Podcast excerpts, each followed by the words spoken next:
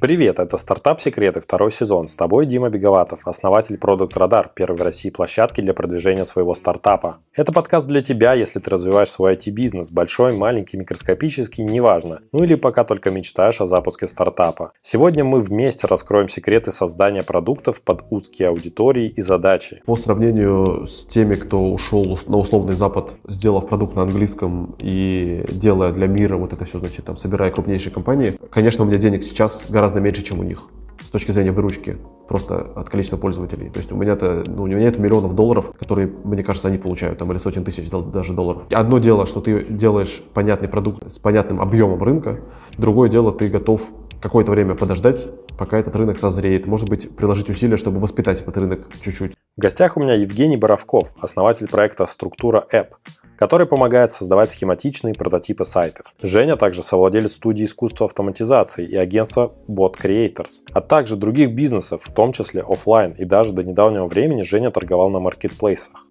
Его проект для создания прототипов сайтов структура App – это как раз пример узкой специализации онлайн-сервиса на конкретной работе, которая при этом еще и обладает крайне низкой частотностью. Если вы создаете сайт, то сделать его прототип вам понадобится всего лишь один раз, и после этого инструмент, который вам помог, будет для вас бесполезен. Конструктор прототипа сайта, тем более такой упрощенный, схематичный, как у Жени, это вовсе не продукт зубная щетка, которая выполняет всего одну функцию, но мы ее используем каждый день. Раз мы заговорили про сайты, знаю историю, что когда-то создатели Notion задумывали его как конструктор сайтов, нишу с низкой частотой использования. Но потом развернулись в сторону создания документов и таблиц того, что чаще используется компаниями и частными лицами. Я лично использую Notion как раз вместо сайта. Если надо описать свое предложение клиентам, то делаю страницу в онлайне без корзины, без всяких сложных функций. Но я бы не стал делать отдельный сервис по созданию сайтов из Notion или выделять создание прототипа сайта в отдельный от той же самой Figma документ. Ведь в Figma уже все есть, чтобы сделать и прототип, и уже финальный дизайн. Но уже не другой взгляд на вещи, подкрепленный обратной связью от рынка. Если даже фрилансер открывает фигму и рисует в фигме какие-то наброски, скидывает потом заказчику на проверку, заказчик очень часто ничего не понимает там. То есть кто бы тут со мной не спорил, что фигма всем понятно, всем интуитивно просто, значит там это уже волшебная самая программа, на самом деле нифига. Человек, оторванный от диджитала, вообще максимально неквалифицированный в IT, он телефоном-то с трудом пользуется. Ему какую-то фигму показывают, для него это просто космические технологии, он просто ничего не понимает, даже казалось бы просто. Помимо основной темы, мы поговорили об опыте Жени в продвижении своего сервиса с маленьким бюджетом. Например, структура App недавно взяла продукт месяца на моей площадке для стартапов Product Radar. Женя поделился результатами, а также ответил, зачем ему так часто ходить на подкасты. У него уже больше десятка за плечами, и почему он уделяет время написанию статей в свой блог на Весеру и в телеграм-канал. Что ему все это дает и как влияет на его бизнес. Список всех тем с тайм-кодами ты найдешь в описании к выпуску. Мои контакты будут там же в описании. Мало ли захочешь прийти гостем подкаста или прислать свой проект мне в обзор. Я всегда рад новым знакомствам. Слушай до конца и узнаешь все секреты IT-бизнеса в узких нишах. Привет, Жень. Поприветствую слушателей. Коротко расскажи, чем ты занимаешься. Да, привет. Э, в принципе, ты более-менее все так полно объяснил, рассказал. У меня такое стандартное представление. Я говорю, что я предприниматель, просто предприниматель, который что-то делает, что по кайфу, э, прикольно какие-то создает штуки. Да, действительно, у меня есть и структура, у меня есть агентство, но, кстати, здесь такая небольшая поправка. Сама компания называется «Искусство автоматизации», это правда, но мы занимаемся разработкой софта, там и сайты, и мобильные приложения, все остальное, да, под ключ пишем. А э, тот бренд, который разрабатывает чат-ботов, это Bot Creators. Он как бы как отдельный бренд просто работает, живет, просто так исторически получилось. И да, действительно, я и на маркетплейсах торговал, э, было дело, сейчас уже перестал. И другие у меня еще там были компании в разное время. Ты сейчас вот с самого начала заговорил про то, что значит, там редко пользуются, там, рынок, не рынок. Тут на самом деле даже непонятно, с какого края э, начать отвечать. Во-первых, да, э, ты в целом прав, что разработка сайта нужна не каждый день. Если ты обычный предприниматель, да, ты разработал себе какой-то там прототип, сайт, там, не знаю, нанял программистов, это на 5 лет потом забыл об этом. Это совершенно правильно, то есть спорить с этого смысла особого нет. Но ты как будто вот в этом месте забыл про аудиторию фрилансеров, студий, агентств и таких же ребят, как и я, просто которые ну, у них это на потоке. У них там 5 проектов в месяц, может быть, например. И они так как раз замечательно платят подписку как бы ну, не переживая об этом, да, потому что клиентов много приходит, они строят процессы вокруг этих самых сервисов. Э, вроде бы как кажется, что моя структура э, должна позиционироваться на вот этих ребят, студии и агентства фрилансеров, э, и это такое самое очевидное, что мне приходило в голову, потому что понятно, что у меня студия, да, я делаю продукт, вроде бы, который для студии должен быть полезен, э, но по ходу как бы пьесы, пока мы работали, пока значит, занимались этим всем, э, мы поняли, что, во-первых, у этих самых студий э, достаточно высокие требования, чтобы им реально закрывать своих клиентов на потоке. Надо, чтобы сервис соответствовал нормальным стандартам, то есть он не был сырым, он был как бы ну, насыщенным функционалом. Э, ну, собственно, то же самое, в принципе, касается более-менее фрилансеров. Зачем им отказываться от, условно говоря, фигмы навороченной, с которой там все может в пользу моего продукта, Э, если у меня продукт э, не такой густой. Вот, и поэтому мы это поняли, э, получили такой фидбэк. У меня много же, да, всяких и знакомых там, и каналов распространения по студиям. Мне такой фидбэк летит, и я понимаю просто, что, окей, кто-то пользуется, да, кто-то из фрилансеров из студии действительно у меня есть. Это там большие, небольшие сейчас, даже дело не в этом. Но гораздо больше у меня именно предпринимателей тех самых МСП, да, кто какой-то, не знаю, автомойка, там, значит, салон красоты, там еще какие-то.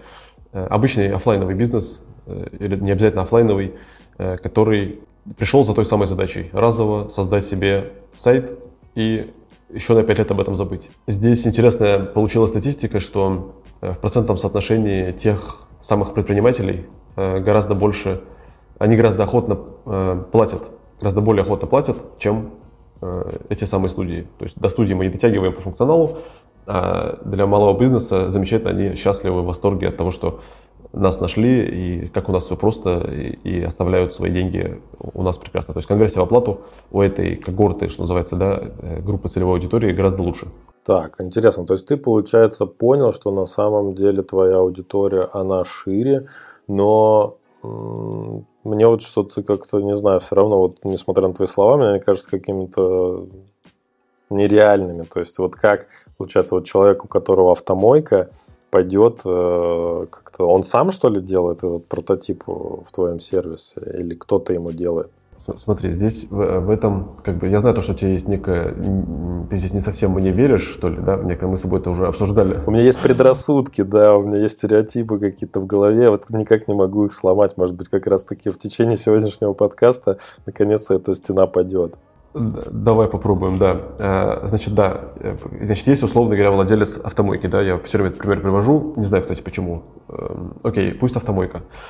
Э, он действительно сидит, у него там есть, значит, это физическое здание, да, там эти, значит, люди, кто-то, кто моет там оборудование какое-то, и там стоит какой-то плакат, типа, заезжайте на нашу автомойку, да, вот это, в принципе, все, что у него есть, базово. Он изначально, как бы, из коробки не имеет сайта, да, что называется, это, такие люди. И он сидит и думает, вот что сделать, чтобы у него появился сайт. Он его это прям болит, эта проблема, он об этом много думает, э, и в конечном итоге либо находит Э, какой-то конструктор, на котором есть какой-то шаблон похожий, который ему понравился, значит, там, я не знаю, не тильда, они, как правило, кстати, э, на таких типа креатиумов и тильдов, э, на тильдах не, не очень-то и сидят, как оказалось. Они часто идут в узкоспециализированные какие-то конструкторы, в которых есть прям шаблон готовый, вот автомойка в Рязани. И вот он прям берет Ctrl-C, Ctrl-V, и у него теперь есть такой сайт. Это очень частый кейс. Но если ему вдруг не нравятся вот эти все шаблоны, или он их не может найти, просто него не дотыкается на них в интернете, Э, но он натыкается на наш сервис. Э, он действительно сам руками сидит, прямо вот у тебя за стенкой моют ребята машины, а ты сидишь прямо здесь, владелец этого бизнеса, и собираешь этот себе блоки, вот эти самые перетаскиваешь, получается у тебя э, прототип сайта. Потом ты, у тебя есть там, значит, родственник дальний, какой-нибудь там двоюродный сын, брат там и так далее, который знает что-то про программирование, ты ему идешь, говоришь, сделай мне сайт. Вот как бы это архаично не звучало, как бы это не казалось, что это отдает какими-то, не знаю, там, десятыми годами, на самом деле это прекрасная э, такая модель, существует по сей день. Э, и, в общем-то, так очень много сайтов создается у нас в стране по-прежнему. И даже если ты вот этого последнего, вот этого двоюродного брата поменяешь на фрилансера Скворка, условно говоря, э, суть от этого не изменится. Ты сам, как владелец бизнеса, не хочешь, то есть ты не понимаешь, как тебе отпустить эту ситуацию очень часто, что ты не можешь прийти просто к фрилансеру и сказать, дай мне полностью готовый сайт, собери вот полностью целиком. Ты как бы сам должен это из головы каким-то образом вынуть. У тебя есть твои гениальные идеи, как должен твой гениальный сайт выглядеть. Вот и все. То есть я не спорю, конечно, есть э, те, кто отдают это полностью на откуп, э, профессионалам говорят, значит, все, ты умный, ты делай. Э, и им делают в итоге. Но таких, на самом деле, процентов соотношения не, ну, далеко не 100%. Э, плюс, опять же, в этой же самой цепочке этот самый фрилансер с условного кворка э, может также точно пользоваться нами, чтобы разговаривать с этим самым неквалифицированным заказчиком, да, так можно его назвать. Потому что Э, если даже фрилансер открывает фигму и рисует в фигме э, там какие-то наброски, скидывает потом заказчику на проверку, заказчик очень часто ничего не понимает там. То есть кто бы тут со мной не спорил, что фигма всем понятно, всем интуитивно просто, значит, там это уже волшебная самая программа, на самом деле нифига. Э, человек, оторванный от диджитала, вообще максимально неквалифицированный в IT, он телефоном-то с трудом пользуется, а ему какую-то фигму показывают. Для него это просто космические технологии, он просто ничего не понимает. Даже, казалось бы, там все казалось бы просто. То есть то же самое с Notion. Это ты там 10 лет в IT и или сколько ты там лет в IT, и все прочие такие же, как ты или я, и нам всем привычны вот эти все, значит, свистопеределки, которые э, удобно, интуитивно и, и, все, и все прочее, э, такие люди не все. Вот это надо просто как бы помнить и понимать. Я даже больше скажу, э, из тех э, даже числа фрилансеров, кто разрабатывает на заказ что-то, э, не все даже настолько продвинутые.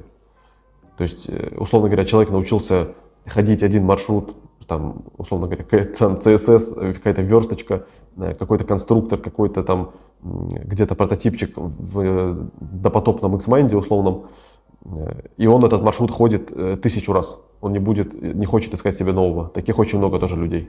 Слушай, ты говоришь то, что это архаичный подход, но я наоборот, мне кажется, что вот в целом всю цепочку, что ты описал, это как раз-таки какой-то разрыв шаблона, и это просто контринтуитивно, да, как-то получается. А, потому что у меня представление все-таки об этих людях такое, что они лучше на бумажке это нарисуют, фотографируют и отправят, чем они, во-первых, как они вообще находят э, твой сервис. Потому что, опять же, что он вбивает, чтобы найти. Я хочу создать прототип сайта. Он, то есть он вот такое слово он знает. Не в обиду всем держателям автомоек там, и всего прочего. Но Блин, вот сейчас я, вот в этот момент я не, не, не до конца понимаю.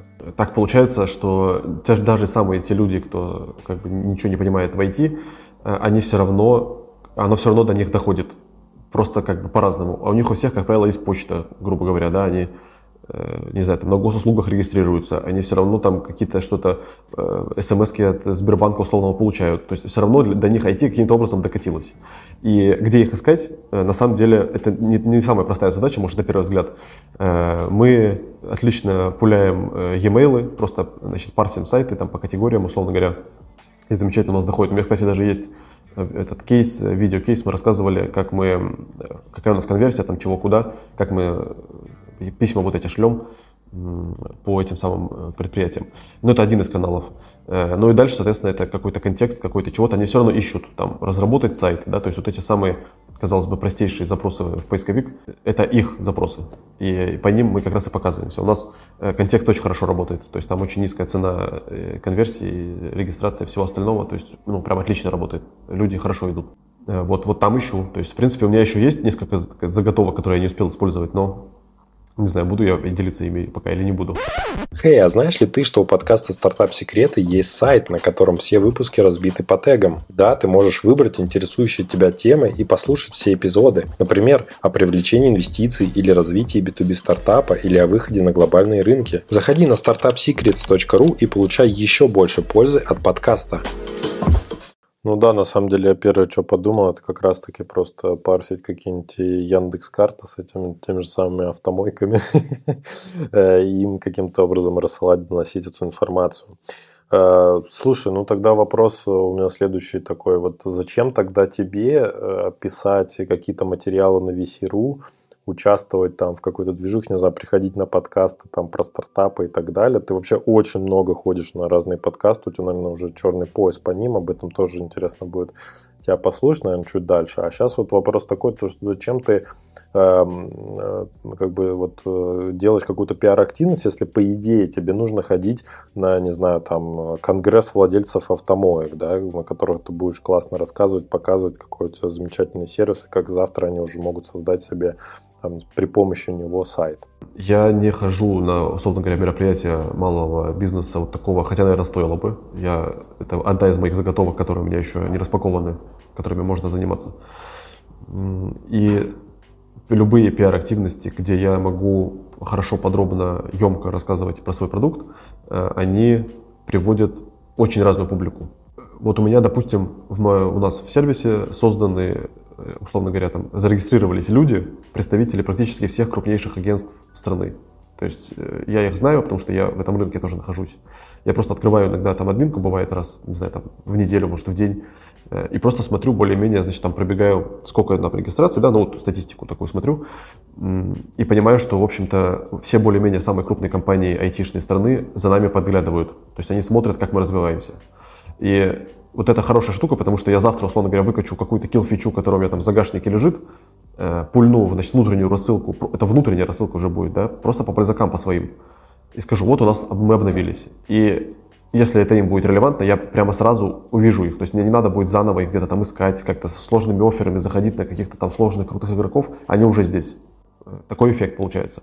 Но и второй эффект, что эти же самые как бы квалифицированные, крутые айтишники, там самые разные журналисты и так далее, э, у них же у всех есть там семьи, друзья, знакомые и так далее, они, э, не знаю, вчера тебе друг рассказывал, как ему сложно в автомойке создавать, у него автомойка, да, он не может сайт создать. А сегодня ты услышал э, подкаст с моим вот этим рассказом и скидываешь ему, вот смотри, я тебе нашел решение, пользуйся. И это тоже неплохо работает. У нас эм, сарафан это как называется правильно, вот в нашем случае, когда ты копируешь просто ссылку на, на проект или ссылку на сайт и отправляешь друзьям. Э, это хорошо идет, э, хорошо распространяется само, в принципе, потому что я просто вижу, иногда я открываю ту же самую метрику, и я не понимаю, откуда это трафик. И у меня единственный ответ, что, наверное, это люди, которые друг другу эти ссылки шарят, потому что это прямые заходы, то есть он перешел по ссылке явно откуда-то, э, или там даже вбил ее руками в адресную строку.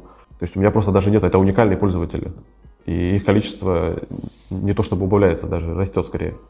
Так, э, давай тогда вот про подкасты, наверное, чуть позже еще поговорим. И вот эту вот всю твою пиар-активность, да, ты же еще и статьи публикуешь там в разных колонках, на разных тоже бизнес-изданиях, и как коммента- комментарии свои даешь для каких-то материалов и вот э, у тебя там свой телеграм-канал есть, но об этом мы во всем чуть попозже поговорим. А сейчас давай все-таки вот вернемся к теме э, выбора рынка, выбора ниши. И вот смотри, ты рассказал то, что я вот изначально делал такой инструмент и думал, что он будет вот полезен э, вот такой-то аудитории, потому что я сам его использую. Ты же сам его использовал и сейчас все используешь? Э, мы его используем, да, действительно. Эм, как вот это все на самом деле очень прикольная история. Я бы мог сказать, что у нас была боль такая, значит, мы там в агентстве сидели, как же нам сайты разрабатывать, давайте свой инструмент сделаем, вот это вот классическое, да, э, как бы то, что на самом деле этого не было. То есть, э, может быть, не стоило бы так начать рассказывать в качестве красивой картинки, но нет. Я, давай начнем как бы отсюда. Я маркетолог, э, и у меня действительно есть свои какие-то некоторые представления о том, как что-то должно работать. Э, я считаю себя не самым как бы, последним, что называется, маркетологом. Э, какие-то вещи мне удобны, какие-то нет. Э, и у меня была некая боль смотреть некий бенчмаркетинг, некий срез рынка, некие там изучение конкурентов, вот это вот все у меня было, не хватало мне инструментария. Его, в принципе, по-прежнему не хватает на рынке. И я начал думать вот, собственно, в сторону краулера, который наш, наш самый краулер, вот этот наша килфича, которая всем нравится. А поясни, что это такое краулер? Просто не все догадаются. Да, ты вбиваешь ссылку на сайт, любой сайт в интернете, в принципе, э, к нам в краулер и получаешь его структуру. Просто у тебя, э, как тот создатель того сайта подошел к организации, например, блога, как он, как он там страницы расположил, как у него там навигация, шапка, не шапка, как это все работает. То есть это визуально, да? Визуальное представление. Да, да, да, да. Вместо того, чтобы там тысячу страниц изучать или там где-то в непонятном э, сайт-мапе, который этот, э, кодом, да, вот этот sitemap там заходишь, вместо того, чтобы там какие-то через дебри пробираться, ты здесь сразу за там 3 секунды получаешь красиво, визуально, все наглядно, понятно. То есть вот ты э, создаешь себе сайт не автомойки, допустим, вот я маркетолог, который э, там условно со сложными продуктами работает, и у меня организация сайта не очевидна, какая должна быть вообще-то. Вот на старте, когда я начинаю, мне не очевидно, что, как должен быть мой сайт выглядеть. Я начинаю изучать, ага, что бывает, там даже зарубежные, не зарубежные, неважно там, э, какие сайты я изучаю, мне надо понимать примерно, как они работают. То есть я примерно вижу их результаты, допустим, выдачи. Я примерно вижу, как они строят там пиар-активности и так далее. Я такой, блин, а как у них сайт организован? Вот для меня это непонятно. И начинаю это изучать. Э, вот раньше мне это, у меня этого не было вообще ни в каком виде. Сейчас это появилось вот у меня в моем инструменте. Сейчас я могу пользоваться своим же краулером вот для этих задач. То есть, в принципе, где-то это чего-то боль я себе подзакрыл, действительно. Э, но что касается непосредственно конструктора, вот это то, что я сейчас рассказывал, что люди собирают, заходят, это скорее результат пивота, э, результат чего-то, что, ну как, чтобы сделать сервис более массовым, чем он был в первых реинкарнациях, э, мы вот пришли к такой, к такой комбинации. Сейчас даже получилось так, что наоборот, конструктор более функционален, чем краулер. То есть краулер нам надо больше допиливать, чтобы он получил, ну, как бы был нормальным, удобным а конструктор уже более-менее, ему можно как бы тыкать, он уже юзабелен. А почему вы в итоге решили, ну, как бы расширять аудиторию, вроде как э, у тебя был свой запрос, да, вот видишь, ты, ты же рассказываешь, там дальше была такая история, что мы пошли на рынок, начали предлагать наш вот этот вот э, конструктор прототипов, и оказалось то, что вот наши коллеги, на самом деле вот еще чего-то там хотят, для них это еще недостаточно хорошо, а вот есть другая аудитория, которой это гораздо более заходит. То есть получается, что ты изначально, вот как ты говорил, вот эта вот красивая история могла бы быть, если бы мы сами в этом сильно нуждались, сделали это и потом пошли бы. Если бы вот реально была такая красивая история, когда вы сами сильно нуждались, сделали, потом бы вы пошли по всем остальным, то 100% то они бы тоже в этом нуждались. То есть еще на том моменте ты не подумал, что э, что-то как бы идет не так из-за того, что изначально вы сделали какую-то неправильную гипотезу, и поэтому решил э, поменять аудиторию в целом, да? Смотри, я, пока ты задал вопрос, я вспомнил еще одну штуку. Зачем нам продукт? Вот предыдущий твой вопрос. Эм, э, продукт такой или другой нам нужен в том числе еще, или нужен, не нужен, он в итоге нам помогает в том смысле, что мы показываем, что у нашего агентства есть такая компетенция создавать такие продукты. То есть э, оказалось, что это так еще и работает. К нам приходят периодически клиенты, которые говорят, блин, а нифига себе, вы что, сделали вот структуру, конструктор такой классный. Блин, ну вы, получается, крутые, давайте мне тоже что-нибудь крутое разработайте. Это еще и так работает, значит, это вот э, к предыдущему тезису. Э, что теперь, что касается вот этого вопроса э, про смену аудитории, я э, не то чтобы прям сильно был опытный фаундер до создания структуры, то есть у меня был опыт действительно бизнеса, но не продуктового бизнеса все-таки. Э, это большая разница. И здесь-то я и продукт, и фаундер, значит, там, и кто только я, кем я только я не выступаю, и маркетолог там и так далее. Э, я учился на всех этих позициях, очень многому научился, э, очень много поменялось у меня в голове. Вот эта интересная мысль про аудиторию. Э, действительно, окей, значит, ты вышел допустим, у тебя есть неудачная гипотеза, ты вышел э, на рынок с этой своей гипотезой, начал с людьми разговаривать, получать фидбэк, и вдруг получается, что как бы ты типа, ну, там, негативный фидбэк, да, ничего никто не понимает, никто ничего не нравится никому, э, как будто надо менять гипотезу. Но здесь э, так-то оно может и так, но гипотезу можно менять по-разному. Э, можно менять э, гипотезу продукта, можно менять гипотезу аудитории, можно менять гипотезу даже позиционирования.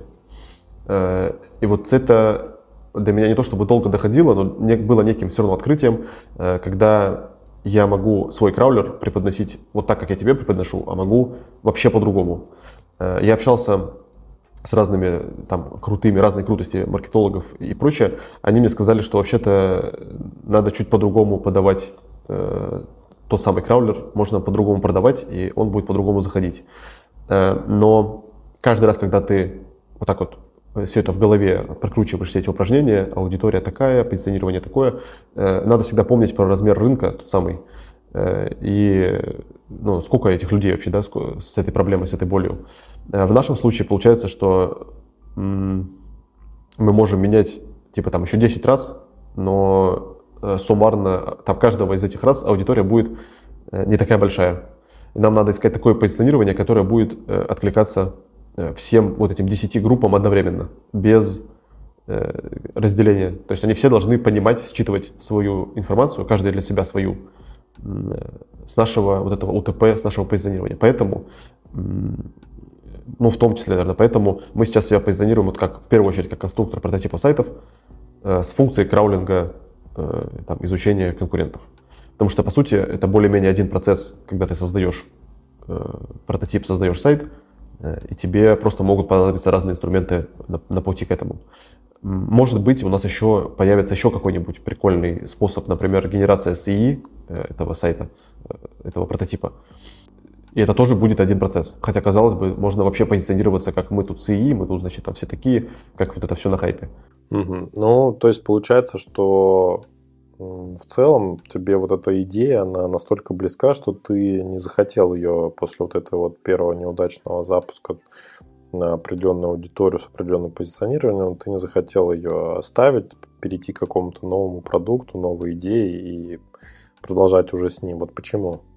Нет, так как конструктор это и есть реинкарнация, уже переделанная и первая идея. У нас первая вообще по-другому выглядела, звучала. Ты, ты, кстати, ее не видел даже, скорее всего, первую совсем реинкарнацию, ты, скорее всего, даже не видел нашу. Я к тебе пришел вообще не сразу с, э, ударить об тебя продукт, что называется. Ну, я скорее про в целом, про то, чтобы делать уже что-то не в этой, возможно, области. Ну, здесь, э, окей, про амбицию, я понял твою про, в этой плоскости. Э, мы делаем такой продукт, во-первых, потому что на российском рынке такого продукта нет, то есть есть только иностранные, да, либо они на английском языке, либо они с иностранными корнями. И э, просто условные те самые Васи с автомоек, они не говорят по-английски от слова совсем. Они просто лишены этой возможности пользоваться э, этим классом инструментов, просто потому что их нет, их ноль. Вот мы первый в этом смысле.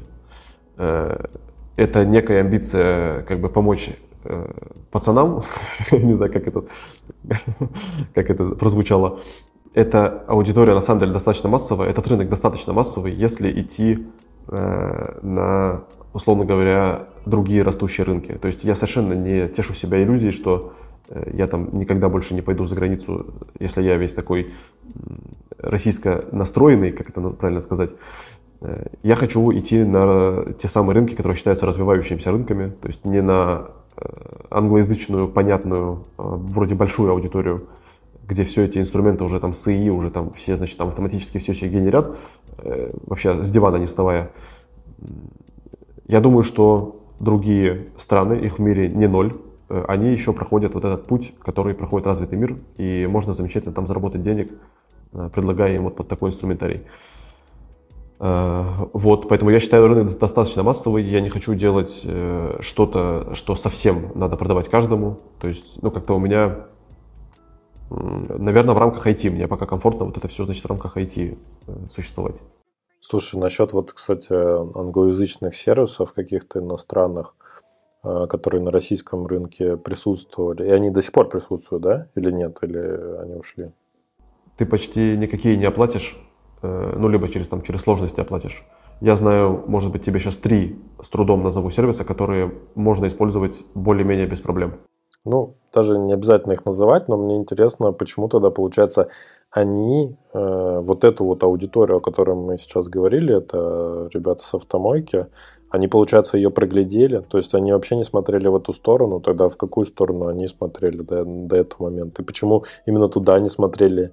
Э, потому что по сравнению с теми, кто ушел на условный Запад, э, сделав продукт на английском и делая для мира вот это все, значит, там, собирая крупнейшие компании, э, конечно, у меня денег сейчас гораздо меньше, чем у них с точки зрения выручки, просто от количества пользователей. То есть у меня-то, ну, у меня нет миллионов долларов, э, которые, мне кажется, они получают, там, или сотен тысяч даже долларов. Э, но одно дело, что ты делаешь понятный продукт для понятного рынка э, с понятным объемом рынка, другое дело, ты готов какое-то время подождать, пока этот рынок созреет, может быть, приложить усилия, чтобы воспитать этот рынок чуть-чуть, да, помочь ему. То есть те ребята, в моем понимании, хотели просто денег полегче, результата побыстрее, побыстрее в дамке, что называется. Ну, в общем-то, их тоже можно понять, то, что если рынок уже есть, спрос уже имеется, зачем ждать, пока какой-то там спрос еще сформируется в будущем. Ну, кстати говоря, вот я все в голове крутил этот вот момент, о котором ты рассказывал, что сами владельцы автомойки садятся и на компьютере начинают там делать прототип своего сайта, и тут подумал то, что Возможно, возможно, э, это происходит, потому что сейчас в последнее время вот особенно вот это вот э, с искусственным интеллектом все, что связано, кажется, что у нас общество стало немного более прокачанное, немного больше стало интересоваться какими-то именно онлайн-сервисами, которые могут решить их задачи. То есть, ну вот мне так что-то кажется, и не могу пока никак вот э, в цифровом виде. То есть у нас есть определенная там степень проникновения интернета, это одно, да, там у нас есть, не знаю, там степень проникновения соцсетей, это еще один какой-то там параметр э, такой, э, такой базовый, Э, не знаю, digital грамотности, что ли, нет, хочется по-русски как-то цифровой грамотности, да, базовой цифровой грамотности какой-то один уровень был изначально. Но сейчас приходом искусственного интеллекта, то есть вот вот этот вот уровень, это как, э, не знаю, там раньше было, да, там, э, ликбез, да, там, ликвидация безграмотности, что люди у нас особо-то ничем и не пользовались, то есть вот мы про, про Notion разговариваем, а Notion это такая система, которая, ну, мало кому тоже в России известна, вот из не знаю, там, из, э, студентов, э, там, не знаю, школьников и так далее, да, хотя они бы как раз-таки могли очень с большим успехом, мне кажется, пользоваться этими инструментами. А вот искусственный интеллект, он как-то так вот на этом хайпе влетел и всю, получается, индустрию, весь вот э, онлайн, какие-то сервисы, он все это немножко так вот выдвинул на передний край, и людям стало это интереснее. Как тебе кажется такая вот мысль? Я думаю, что, во-первых, ты прав, что есть вхождение интернета, там, популярных соцсетей, сервисов, это все-таки разные показатели, совершенно точно. Не все, кстати, это понимают. Э, насчет того, что растет ли интерес к нашим сервисам или нет, эм, на самом деле, мне кажется, что ты находишься в некой э, такой ловушке, что если ты варишься в этой э, теме, то тебе как бы ты видишь вроде рост популярности там, ну, как по своим каким-то параметрам, поэтому тебе это кажется. Эм, я не могу с тебя не, там, не поспорить, не согласиться, просто не знаю, как бы не думал об этом с этой точки зрения. Я думаю, что все равно у меня как бы некоторые мысли в эту сторону были. Э, во-первых, про школьников, студентов и Notion. Э, действительно, они могли бы, но они не пользуются. И почему, у меня ответа нету. То есть вроде бы как раз вот самый молодой значит, там парень или девушка, у тебя отлично, свежо, сильно быстро работает мозг, ты, казалось бы, можешь это все, значит, э, там увидел, прикольно, пошел попробовал, Notion туда-сюда, ну, как бы, почему-то это не всегда происходит, да, или редко происходит. Кстати, опять же, вот про сервисы и про вхождение, такая внезапная мысль, э, мы э, как бы в некотором смысле целимся э, в аудиторию тех самых школьников, студентов, то есть мы бесплатно даем студентам и преподавателям наш продукт, чтобы они просто им пользовались. То есть ничего не надо, не платите ничего, просто знаете, если поможет в образовании, я буду рад. Не поможет, ну, типа, не пользуйтесь. У нас это давно более-менее работает, но мы это не сильно запускали как бы не сильно промоутили этот, э, это, эту вот, как бы этот аспект наш. Но вот с точки зрения вхождения остальных э, людей, пользования остальными людьми сервисов, э, не знаю, я думаю, что, допустим, прошлое поколение, э, которое там, ну, условно говоря, наши родители, э, они э, пользуются от необходимости. И основная необходимость у них лежит там, условно говоря, внутри почты, внутри госуслуг. То есть у них нету Э, необходимости идти в условный тот же Notion, просто потому что у них нету таких задач в бытовой жизни, чтобы им нужен был Notion. То есть там приготовить обед, я не знаю, там, сходить в магазин, э, сходить на работу, там, да, работа тоже не, с этим не связана.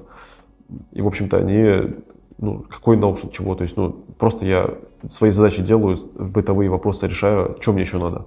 То есть, если у них появится какой-то дискомфорт и перестанет чего-то хватать, я думаю, что у них не будет предрассудков, в том числе какой-то профессиональной э, программы использовать в своей жизни. А что касается вот еще искусственного интеллекта, э, опять же, мы можем с тобой об этом сколько угодно говорить. Э, ребята старшего поколения, всех остальных могут об этом много говорить. Но сколько из них реально используют или даже хотя бы видели вживую, своими руками, как работает тот же самый чат GPT, самый банальный, простой, популярный. У меня, вот опять же, вот, чтобы далеко не ходить, мои собственные примеры. У меня есть, значит, какой-то ряд там, друзей, знакомых и так далее.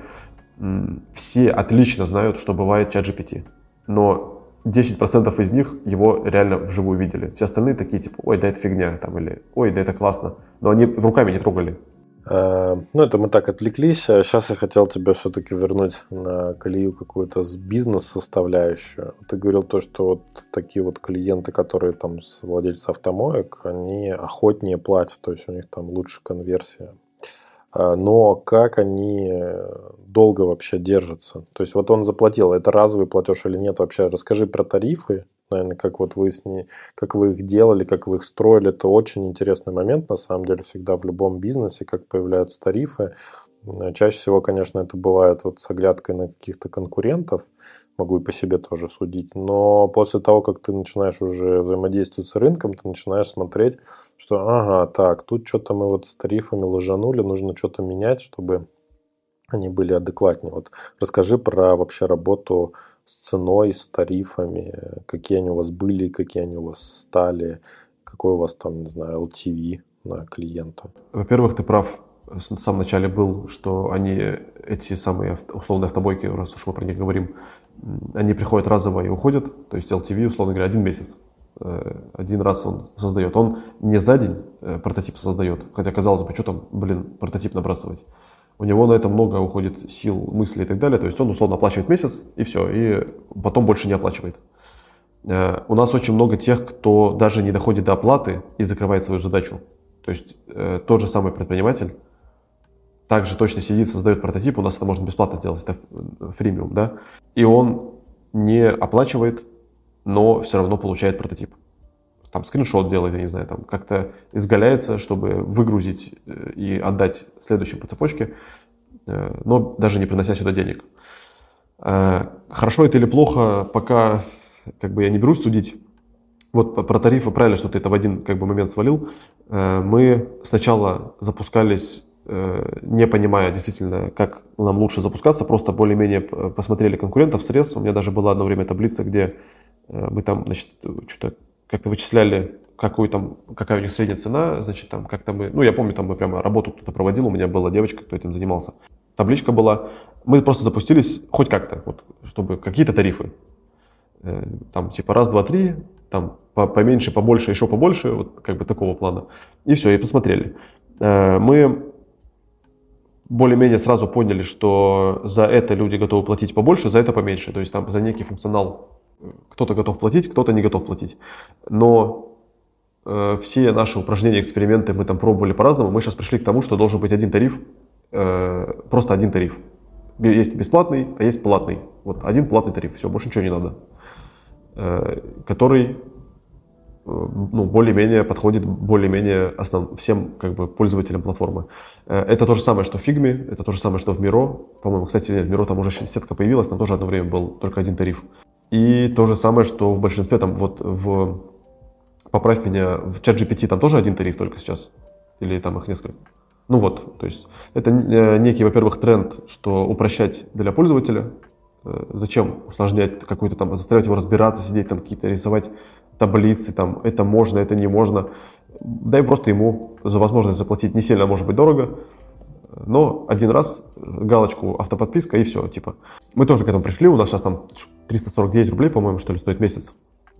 Э, то есть сначала у нас был чек выше и сетка сложнее.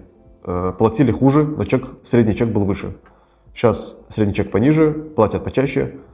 Э, количество денег примерно там одно и то же. Да, грубо говоря, мы ничего не проиграли, ничего не выиграли. Но это стало гораздо более понятно с точки зрения аналитики, с точки зрения понимания, почему платят. Какую ценность мы даем, проще гораздо коммуницировать. Э, понятность, э, понятность в деньгах, понятность ценности, понятность во всем. Ничего никто никому не усложняет по дороге. Я допускаю, что мы, возможно, вернем потом какой-то второй еще там тариф и так далее, когда подразовьемся, то есть функционала поднарастим. Я это допускаю, но пока не гарантирую. Как лучше подходить вот к этому вообще вопросу про тарифы, это ну, сложный вопрос, честно, даже для меня, даже там, не знаю, наверное, для всех, с кем я разговаривал, сложный вопрос. Э, я бы шел от, от простого. э, не, не стал бы градить огород, просто делайте там, не знаю, 100 рублей тариф на месяц. Все, идите продавайте. Пусть вы поначалу потеряете деньги на том, что люди не будут типа платить столько, сколько надо, как казалось бы, за эту ценность платить. Но они будут платить. Вы это увидите, вы это э, стукнете это об рынок, и потом уже начнете наращивать. Потом будете с ними общаться, собирать обратную связь, там, так далее, так далее. Все, что там по методичке дальше, э, все уже более-менее понятно. То есть я сейчас вижу такой путь, такую рекомендацию для всех, кто более-менее занимается этим. Ну вот и вот таких вот клиентов, которые вот такие вот э, разовые приходят, у вас сколько их? 80% от всех там в месяц, например? А, ну да, да, где-то так, наверное. Ты, кстати, хорошо угадал. Э, у нас э, довольно мало приходит остальных. Да, в общем-то, у нас очень много, знаешь, вот автомойки мы с тобой привели. Автомойки, на самом деле, там много услуг, очень разных, там типа химчистки, там какие-то, да, вот эти, ну то есть так, такого рода бытовых услуг. Э, очень много интернет-магазинов такого формата, типа там все для бассейна или там все для участка, то есть э, странного такого некого формата. Э, или производств. Вот мне что нравится, вообще это моя любимая категория, производство заводы, маленькие заводики, но они очень такие как бы маленькие да уверенные что называется, там какие-то у нас есть, у нас их внезапно тоже больше, чем ноль. Я это тоже, как я увидел первый раз, думаю, блин, нифига себе, это прям завод. Ну, то есть, я был сильно удивлен. Вот, то есть, да, их на самом деле довольно много. Я думаю, что 80, может даже там 85% от тех, кто приходит э, каждый месяц. Ну, ждем кейсов на VC или у вас в блоге, где вот там про заводы рассказываешь, про то, как владелец завода своей твердой рукой делает прототипы сайтов. На самом деле, вот про кейсы, блин, ты тоже хорошо попал. Э, мы написали всего там какие-то полторы штуки. Хочу очень писать больше, но, блин, очень мало с кем получается поговорить. Вот тот же самый владелец завода, он что-то вообще, я ему не уперся вот этот кейс мне рассказывать. То есть я говорю, давайте просто поговорим, созвонимся, я потом напишу кейс, сам говорю, я даже, ну, мне просто хочется. Он вообще ни в какую не идет, ему не надо, не, не интересно. Все, он свою задачу решил и забыл. Ну, придется выдумывать тогда, я так понимаю. Чат GPT, представь себя руководителем завода по подрезанию. И расскажи мне, как ты использовал э, сервис для прототипирования сайта. Э, я думаю, что мы все-таки дойдем да, до этого в какого-то. Может, может, и выдумаю, может, и из того общения, которое скудное у нас было там, с этими людьми, все-таки я что-то э, рожу какой-то кейс, действительно. Даже вот э, некоторые говорят, ну вы дайте какую-то плюшку там вот этому человеку, да, там клиенту, ты даже не понимаешь, чего можно дать вот, владельцу завода, чтобы он с тобой поделился такой информацией. Может даже, кстати, скорее всего, он и забыл уже все это.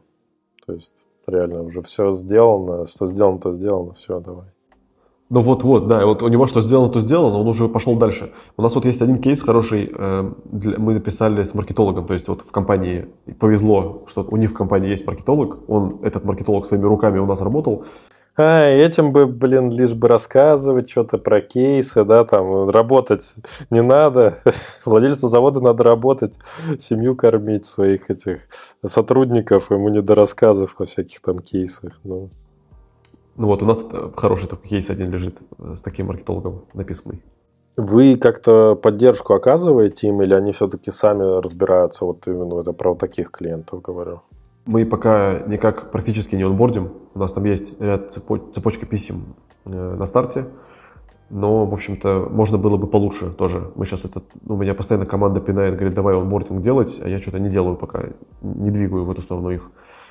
Я думаю, что появится. Но, в принципе, они довольны, они разбираются сами, у них получается, э, получается, блин, самостоятельно все раз, понимать, что происходит у нас. То есть э, они какую-то инструкцию просто используют, да? То у вас какая-то инструкция, или там все интуитивно у них понятно? Интуитивно-то интуитивно, но даже для них получается интуитивно. У меня есть видос, инструкция, где я рассказываю, может, ты ее даже видел, где я сижу просто за столом, рассказываю, что наш сервис делает, как там нажимать кнопки. Ну, очень по-простому, так, таким языком, очень простым. Я даже не уверен, что ее смотрят, честно говоря. Но, кстати, вот э, про онбординг у нас доходимость, то есть люди, которые, например, зашли в сервис и ничего не сделали, их очень мало. То есть большинство, они довольно быстро, даже по времени я смотрел, они понимают, что здесь происходит, куда надо кликать и что вообще, что дальше. То есть там, ну, понятно, что сколько это отсеивается, да, на этом этапе, но очень мало это, очень маленький процент. А вы вообще скажи, сколько у вас новых клиентов в месяц приходит? Клиентов, которые платят, мало. По-прежнему э, мало. Сколько регистраций? Не знаю, на самом деле. Я за последние... Мы же сейчас растем. Э, у нас и рекламы там разные включены, пиар, всякие активности. Этот темп как бы нарастает. Э, когда мы вообще ничего не делали, то есть просто никакого не было ни платной, никакой рекламы, может, у нас было там, я не знаю, там по 500 человек в месяц приходило. Новых регистраций? Да, новых регистраций, не оплат. Это регистрация только. Ну, это, ну, это тоже как-то для меня тоже удивительно. ну, в смысле, здорово, что так происходит. А сейчас уже во сколько раз больше? Пять? Ну, наверное, да, где-то раз пять, может быть. Ты говоришь, 350 э, месяц стоит. В основном приходят и берут на... Там 80% приходят и берут на месяц клики сейчас, по-моему, бешеные вообще во всех вот этих вот э, контекстных рекламах и так далее. Как вы окупаете вообще эту рекламу, получается?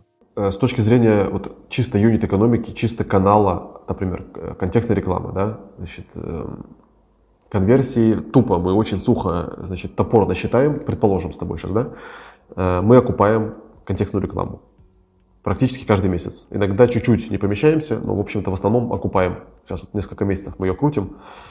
Просто потому, что у нас э, очень маленькая стоимость конверсии э, в регистрацию.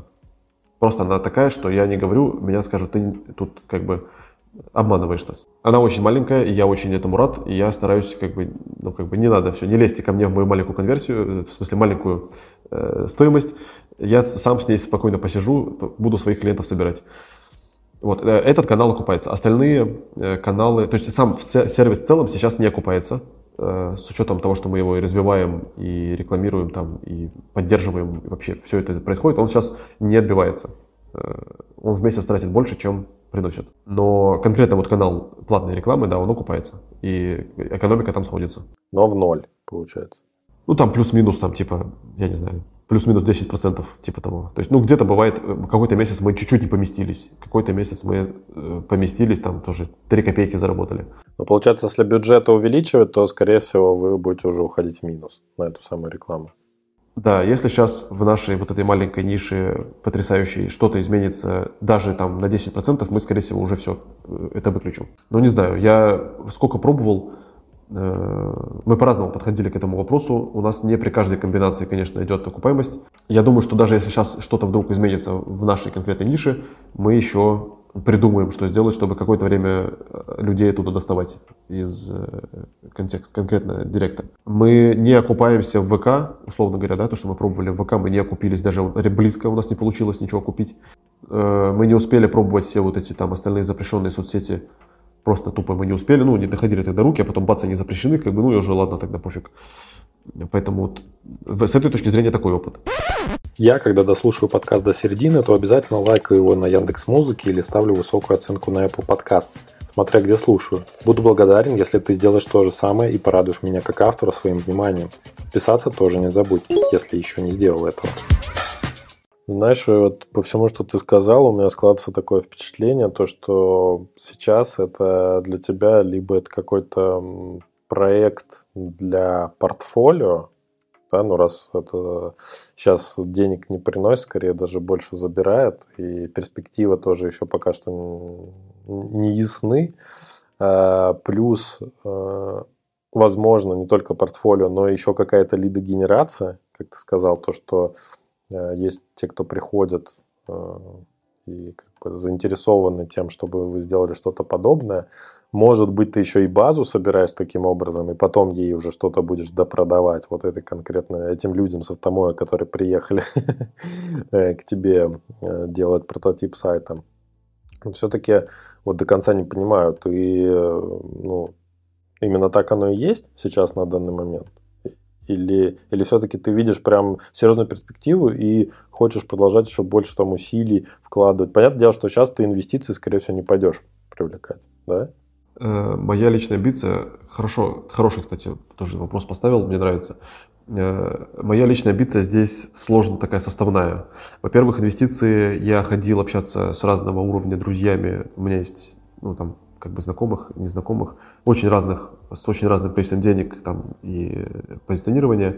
Э, я, в общем, в целом понял, что мне сейчас денег на текущем этапе, э, даже если дадут, то это будет для меня кабально, мне это некомфортно будет. Э, то есть какая у меня расстановка? У меня есть действующий бизнес, который приносит клиентов, в смысле деньги, которые там прекрасно работают, там люди работают, все нормально, все он прибыльный. За счет него, по сути, мы содержим и растим этот самый продукт. И зачем нужен продукт? Э, да, во-первых, это отчасти это действительно какая-то лидогенерация для портфолио и для моего, и для компании. Это, ну, как бы не смысла это скрывать, отрицать, как да, это действительно для этого в том числе. Э, это и амбиция э, на массы, то есть вот что меня, например, цепляет в продуктах, это доступ к массовой аудитории. То есть в агентстве ты не продашь не разработаешь чат-ботов на, не знаю, там, 100 э, тысячам клиентов. Либо разработаешь, но это будет очень долго по времени. Там, типа, не знаю, 20 лет тебе надо на это потратить, например. Или там 100 лет. Э, но здесь я могу, условно говоря, получить 10 тысяч клиентов в свой бизнес действительно, не знаю, за год. Да? То есть э, масштаб, вот эта мысль масштаба, что моим сервисом пользуются миллионы там, или сотни тысяч людей, вот это меня привлекает очень сильно. И не только, собственно говоря, российских э, наших с тобой сограждан, э, но и э, каких-то других людей. У меня есть такое представление, что с этим продуктом легко выйти на международный рынок, а с агентством сложнее выйти на международный рынок. И что это еще одна вот эта штука, что это разного рода общение, разного рода потребление. То есть это вроде бы и там, и там ну, нет, на самом деле, ладно, похоже, разное. Э, пусть это даже и то, и то IT, э, но здесь у меня B2B большие сложные клиенты, которые там по году контракты, а здесь у меня ребята, которые сами вообще без моего участия пришли, оплатили месяц, типа, и все, я даже не знаю, как их зовут, условно говоря, да. Вот эта разница в отношениях с клиентом э, для меня тоже очень такая, ну, весомая. То есть я, с одной стороны, привык вот эти тяжеловесные огромные контракты как бы тащить, общаться, вести, там сложная коммуникация и так далее. А с другой стороны, я поворачиваюсь, и у меня там сотни людей каждый день идут, регистрируются, я их никто, никого не знаю, и мне от этого кайфово. То есть от того, что, и от того, что они идут, и от того, что есть вот эта разница в понимании. То есть, не знаю, как понятно объяснил или нет, насколько ты меня вообще понимаешь, вот то, что я сейчас говорю. Да, я, я понимаю, о чем ты говоришь. Э, я думаю, что такие, особенно сервисы, которые дают какой-то автоматизированный выхлоп, то есть, например, ты не участвуешь, например, вот завтра, э, например, Женя берет и вырубает все рекламные активности, которые у него есть. Будут ли идти клиенты? Да, они будут идти. Будет ли там э, доход? Да, будет. Ну, может, он там будет скромный, может, он там будет небольшой, но он будет.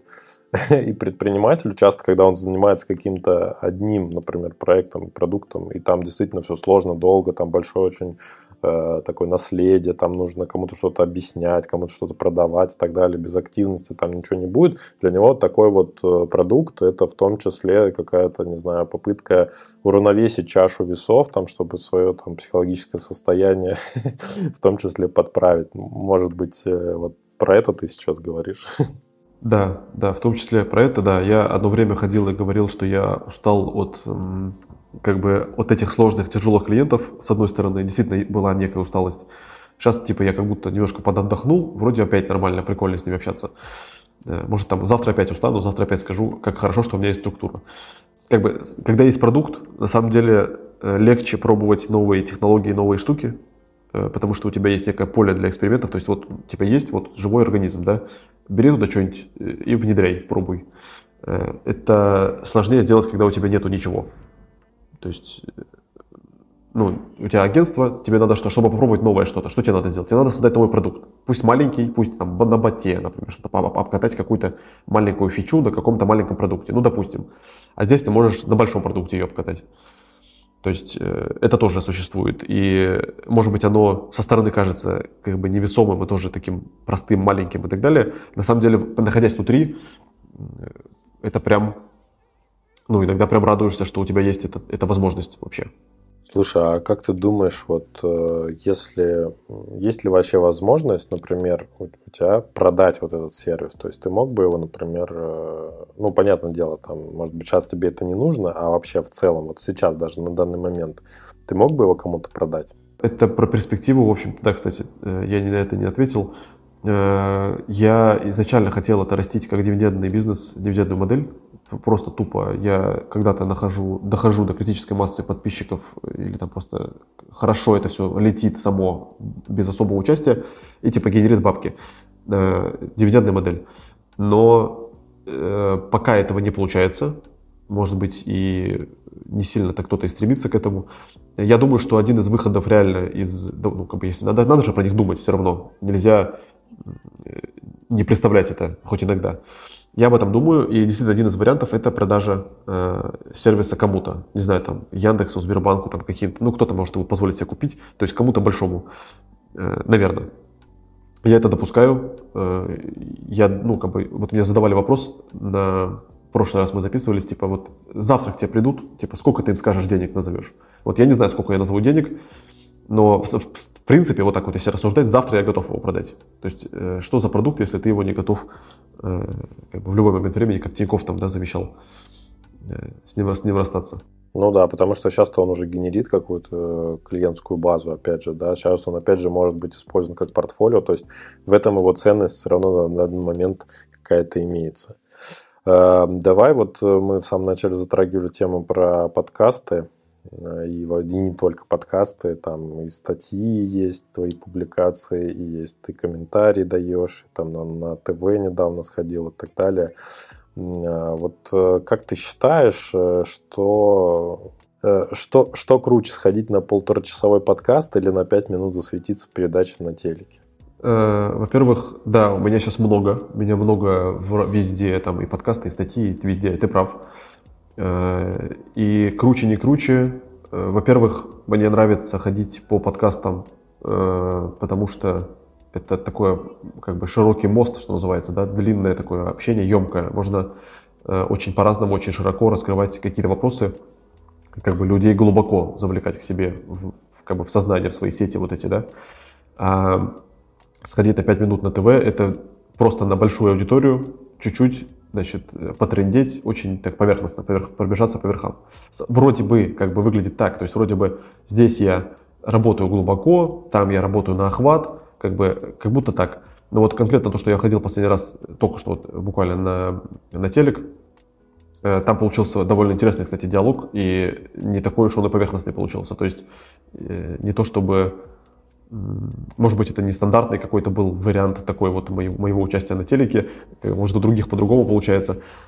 А, мне кажется, у меня получилось достаточно глубоко какие-то вещи раскрыть э, за довольно маленький промежуток времени и на достаточно большую аудиторию. То есть там, если я не ошибаюсь, рейтинги передачи там в районе 3,5-4 миллионов э, в прямом эфире. То есть плюс еще там на записи сколько-то охваты. Вот, допустим, вот мы сейчас с тобой говорим про подкасты, э, и ты сказал, что у меня действительно много подкастов, мне кажется, у меня их уже больше 20, надо считать, я даже не считал, э, ну, больше 15, я думаю, точно.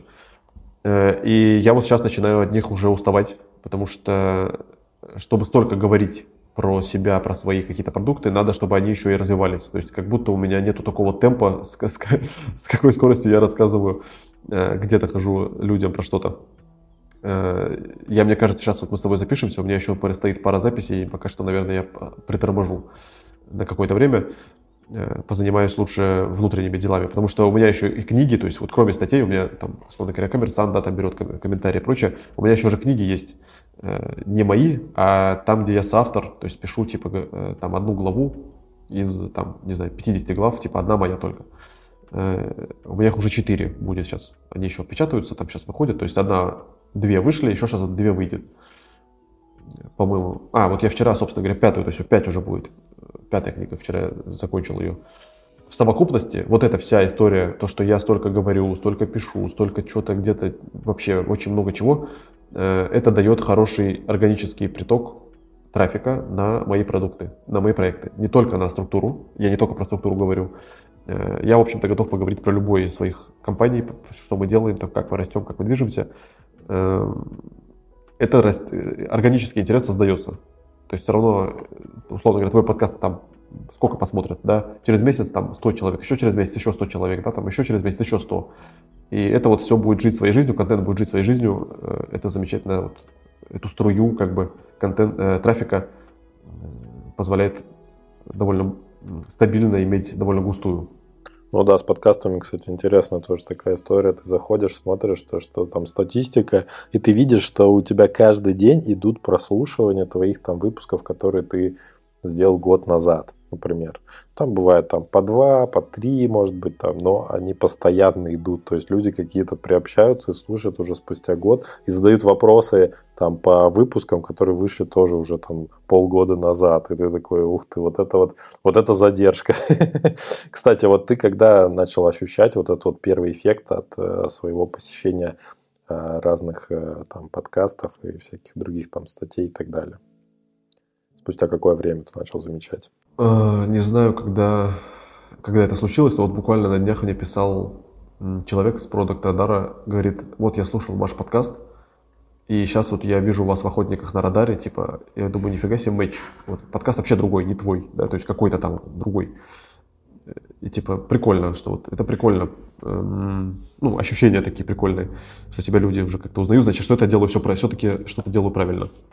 Ну, не знаю, как бы я не чувствую себя каким-то там известным или каким-то... В узких кругах на конференциях я уже почти всегда встречаю людей, с кем я знаком так или иначе. То есть вот я, что был последний раз на Суровом, я выступал, э, что просто я прихожу даже как участник, а не как спикер. Э, почти всегда или ко мне кто-то подходит, меня узнает, говорит, о, типа я там, значит, где-то видел аватарку. Э, или я просто с ним заочно где-то там был знаком. Короче, вот это прикольно. Когда это началось, сказать не могу я как-то вообще по времени потерялся в последнее время. Мы, как бы, компании растут у меня, я вообще прям, у меня очень размазано вот это все.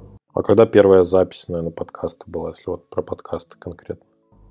Я, кстати, вчера думал, сидел, когда же у меня была первая запись моего самого первого этого самого, я не смог вспомнить. Мне кажется, примерно год назад.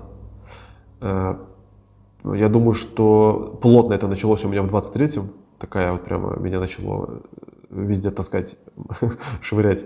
В 22-м у меня было больше текста, я больше писал э, текстовых материалов. Первая запись, наверное, была... Ну, мне кажется, вот ровно где-то год назад почему-то у меня такое вот отложилось в голове. Надо смотреть по датам, конечно. А что тебе больше нравится, писать или вот разговаривать? Я для себя обнаружил, что вообще-то это очень разные навыки, очень разные э, действия. Э, мне нравится и то, и то, у меня получается и то, и то, в общем-то. Как, опять же, выяснилось, э, говорить, окей, я более-менее могу, э, и писать я более-менее могу, не претендую там на какие-то супер достижения. Но, к сожалению, у меня вот сейчас не получается и то, и то делать одновременно, как бы сейчас вот мы записались, я не могу пойти написать статью, мне надо голову там переключать немножко. И поэтому же я сейчас хочу немножко выждать паузу, ничего не записывать ни с кем, просто посидеть молча, спокойно дома на стуле и подписать какие-то материалы. У меня очень много скопилось вот этот бэклог по материалам, он огромный уже. Э, очень тяжело дается э, вот это самое переключение. Что нравится, не знаю, мне и то, и то нравится. Я бы в идеальном мире делал бы и то, и то. Утром мы с тобой записались, вечером я пошел написал статью. То есть я бы вот так жил, если бы мог. Ну, тогда надо этим посвятить этому все свое время, наверное. Ну, наверное, да. У меня все-таки там три бренда надо растить еще каким-то образом. Задачи есть такие общие, как бы рабочие. Э, да, не могу все время отдавать, ты прав тоже. А вообще, как ты попадаешь вот во все эти там публикации, материалы, там подкасты, книги? Ты э, сам ищешь как, каким-то образом этих а, авторов, там, журналистов, которые собирают информацию, там, не знаю, сидишь в каких-то сервисах, где агрегируются вопросы от журналистов, или каким образом у тебя происходит, ну, я думаю так, в начале, как это происходило у тебя, да, когда ты только начал этой деятельностью заниматься, и уже спустя вот какое-то время, там, полгода, год, как ты этим э, как-то активно ходишь? Я вообще-то э, себя считаю неким системным человеком. Хочется мне все время подходить ко всему э, системой. Если поначалу у меня был, например, только пресс-фит, я открывал, да, я себе сразу поставил какую-то цель, что каждый месяц надо три эти отклика бесплатных отрабатывать, что они не должны, значит, простаивать. У меня в итоге только с пресс-фида, э, наверное, публикаций 25 суммарно, там, за, больше, чем за год вышло. То есть понятно, что не каждый месяц там все получается, со всеми договориться и так далее, там не везде релевантен, э, но если тупо ты каждый месяц по три отклика стараешься хорошо, вдумчиво писать, у тебя получается в итоге какие-то публикации выходят все равно. Плюс, э, вот что касается подкастов, я, например, себе создал отдельную вообще активность. Э, я сходил первые там 2-3 раза куда-то, уже я не совсем помню даже, кто там были первые записи, эм, и понял, что это нельзя вот так хаотично вести. То есть просто это не будет результата никакого. Я сделал себе табличку в Notion, database вот этот, да, э, и начал туда просто выписывать все подряд. Вот у меня есть теперь сейчас две девочки в команде.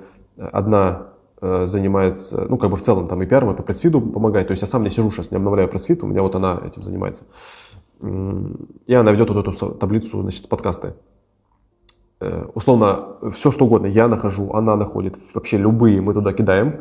Потом у нас есть время, допустим, раз в неделю мы садимся и э, там это нерелевантно, это неинтересно, это не про нас, там это туда-сюда, раскидываем, допустим, там статусы у нас есть, там все большая такая хорошая таблица, там контакты, значит, идеи, там у нас прям такая очень большая, густая таблица.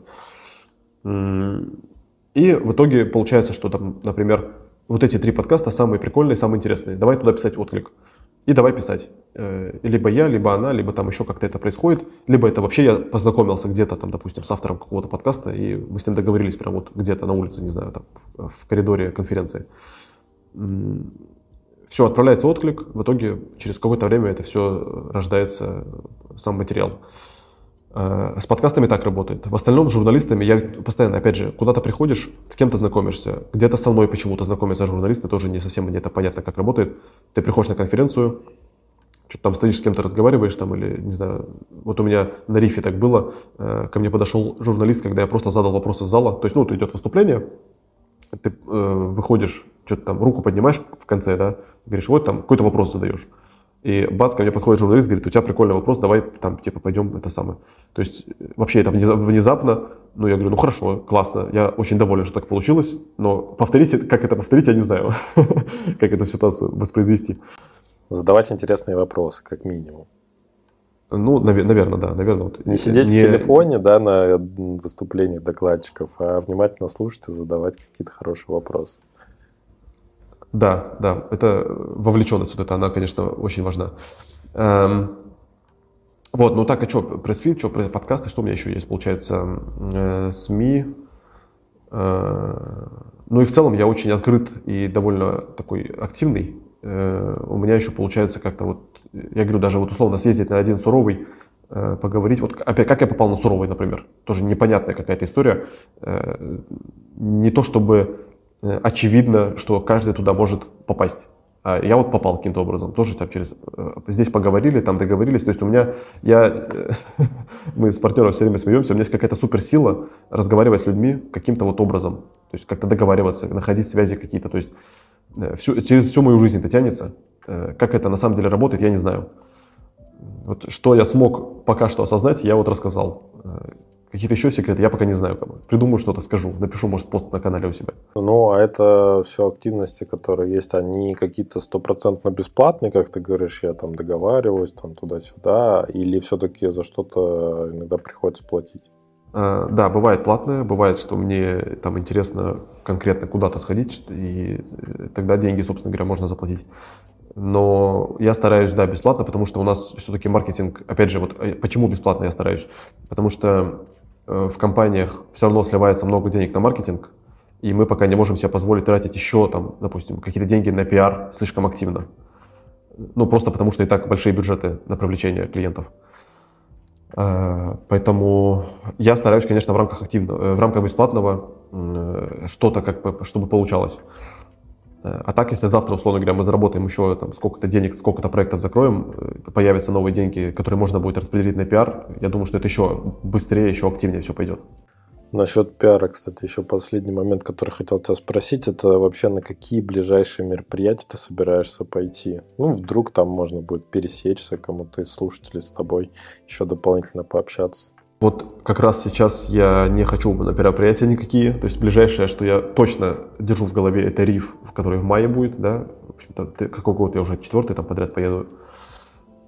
Да, э, самое ближайшее совсем ничего нету, вообще из бэклога нигде не записано ничего. То есть, может быть, а, я, кстати, тут был когда-то будет э, Яндексовская конфа, я еще на нее посматриваю, но сомневаюсь.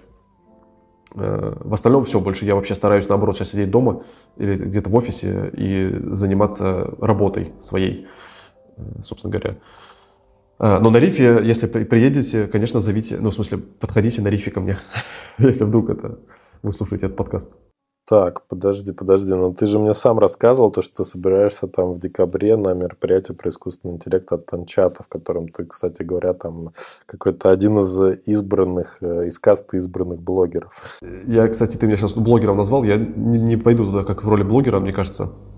Точно ты мне напомнил, я совсем забыл про него. Эм, я туда планирую действительно сходить. Я не уверен пока, что это случится.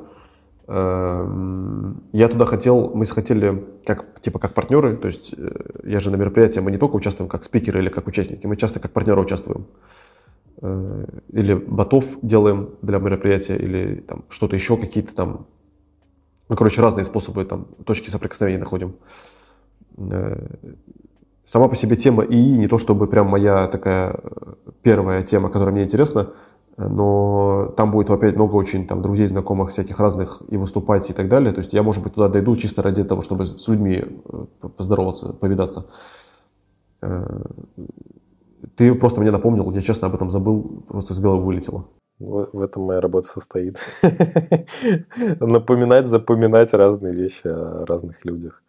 Эм, давай вот от темы какого-то вот личного пиара и личного продвижения. Все-таки, конечно, и твои проекты тоже, безусловно, задевает, но все-таки вот э, где бы ты посоветовал продвигать свой проект? Все-таки ты много пишешь на разных площадках, VC.ru, там, на Хабре, у тебя телеграм-канал свой есть, то есть эм, Какие-то есть еще помимо того, что вот такие открытые площадки ну, с UGC-контентом, да, которые именно приходят авторы, и любой может опубликоваться. Там это у нас есть Хабр, Пикабу, Висеру, Спаркру, там Дзен тоже можно туда же отнести, что там любой может опубликоваться, любой может начать продвигать свои какие-то э, продукты, IT-продукты. Но есть еще также всякие сайты рейтингов разных э, сервисов онлайн, инструментов, в том числе для бизнеса.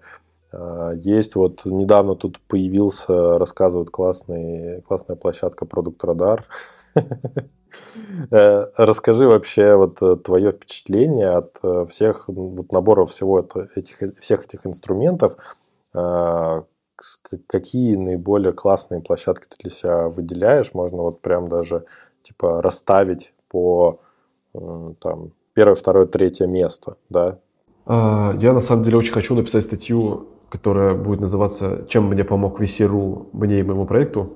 У меня прям очень хочу такую статью, но пока она, собственно говоря, не родилась. Э, на первом месте для меня стоит VC, потому что просто как-то так получилось, что я там давно, мне там интересно, и хорошо и классно, даже несмотря на, там, на всякие э, изменения своей площадки. Я туда и пишу, и читаю, и, значит, и там присутствую. Э, дальше сложно ранжировать, потому что действительно у меня очень много времени сожирает YouTube, и VC, э, и как и производитель контента, как и потребитель контента. Э, мне очень нравится твой радар, который, ну, собственно, продукт радар, потому что просто я давно хотел, чтобы такое что-то появилось у нас. Просто мне, как бы, с точки зрения эмпатии, с точки зрения, там, не знаю, чего, рационального, нерационального, просто мне нравится этот продукт, проект.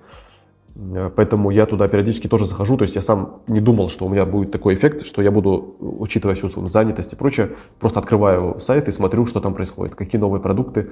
Прикольно посмотреть, там, о, этих там классное решение, там, у этих вот такое. То есть, ну, иногда менее интересно, иногда более интересно, но я, опять же, удивился, что я туда захожу и смотрю. В этом смысле у тебя получилось сделать такое вот что-то, да, что меня зацепило.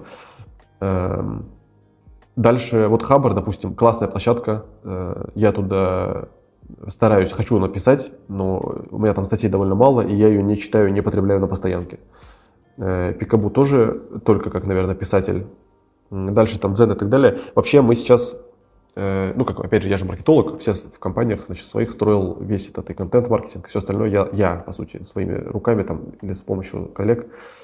И мы допустим, вот э, когда выходит один материал, любой, вот, допустим, текст, мы его сразу у нас есть огромный такой, что ли, задача такая, да, в которой написано все, что надо делать с текстом. Да. Сначала навести ру, потом там через рерайт вот сюда, там через ресайз вот сюда, во все соцсети, там площадки. То, что ты перечислил, да, э, еще есть э, AdPass, туда мы тоже сейчас публикуем.